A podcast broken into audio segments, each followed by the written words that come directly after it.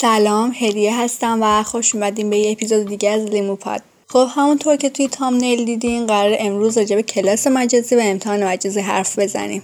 این کرونا هر بدی که داشت واسه دانش آموزا و دانشجو اونقدر بد نبود. من از مدرسه زیاد مطلع نیستم ولی کلاس دانشگاه ها غیر حضوری برگزار میشه و امتحانام غیر حضوریه تا اونجایی که من می‌دونم.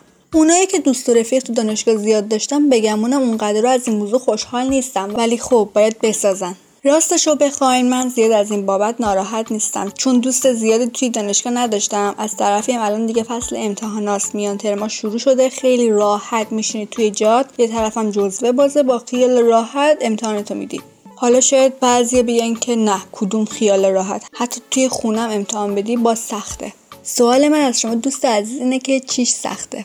اگه یکم به خودت زحمت بدی یه کوچولو درس بخونی اصلا سخت نیست به نظرم. تازه اوپن بوک هم که هست میشه کتاب جزوات راحت باز کنی. حالا من راجع به راه های دیگه که خودتون بهتر می‌دونید چیز نمیگم. قدیما که امتحان حضوری بود من دست آدمای بیورزه بودم که نمی‌تونستن سر امتحان رو تقلب کنن. باورتون نمیشه. می اومدم واضح و مرتب چیزایی که باید و روی کاغذ می نوشتم بعد کلی با خودم فکر می کردم نقشه می چیدم که چطور از اینا سر جلسه استفاده کنم. ولی روز امتحان انقدر استرس می گرفتم که تقلبا رو مینداختم دور یا از تو جیبم درشون نمی آوردم حالا این آخرا یه روش یاد گرفته بودم که تقلبا رو توی آستینم. ولی خب بازم فایده نداشت. چون من شب قبل امتحان سوالایی که احتمال می‌دادم استاد میاره رو مینوشتم. فرداش که می‌رفتم سر امتحان می‌دیدم هیچ کدوم از اون سوالا رو نیورده از شانس من. پس میشه نتیجه گرفت که امتحان غیر حضوری برای آدمای شبیه به من خوبه. ولی خب این صرفا فقط نظر منه و اگه شما نظر دیگه ای دارین تو کامنت ها بهم بگید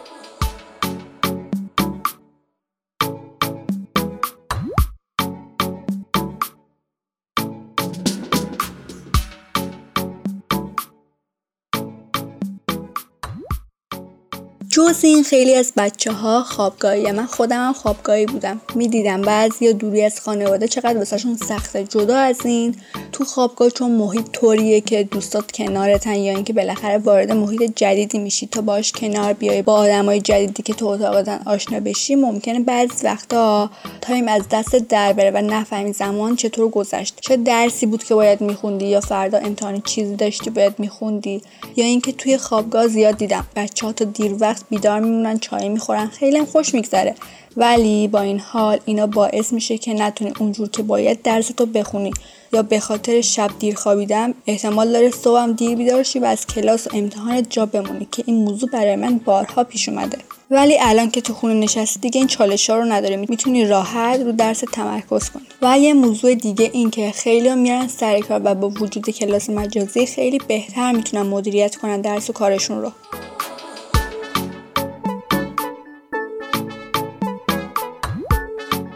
اگه بخوایم جنبه منفی ماجرا رو ببینیم بعضی از مناطق هم هستن که دسترسی به نت ندارن و یا سرعت اینترنت توشون خیلی پایینه. یا بعضی هستن که ممکنه گوشی یا چیزی که بخوام باهاش تو کلاس مجازی شرکت کنن رو نداشته باشن. از طرفی هم چشم رو نمیشه روی واقعیت ها بست. با اینکه آموزش های اینترنتی تو جهان داره به سرعت رشد می‌کنه ولی تو ایران اونجور که باید نیست و خیلی کم ها حس میشه. یه مثال بخوام بزنم. مشکل سامانه دانشگاهمون برای آموزش مجازی بود و هنوزم این مشکل وجود داره. پیش اومده گاهی مثلا یکی از همکلاسیام درسی که داشت توی سامانه دانشگاه واسش تعریف نشده و نتونسته دیگه تو کلاس شرکت کنه که خب کم چیزی هم نیست.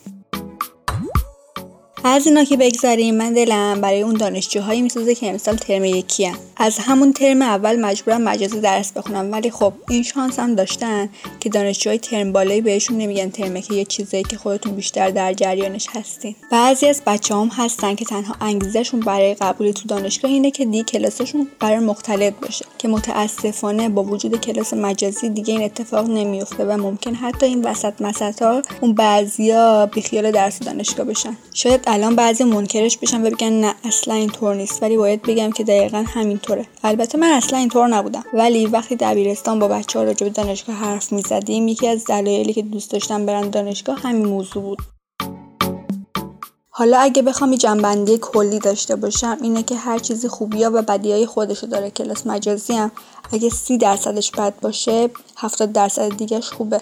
و من با وجود مشکلی که با نت دارم ازش راضیم. حرفایی هم که توی این پادکست زده شد صرفا فقط نظرات خودم بود. و از شما می‌خوام اگه نظر دیگه ای دارین حتما تو کامنت ها بهم بگین.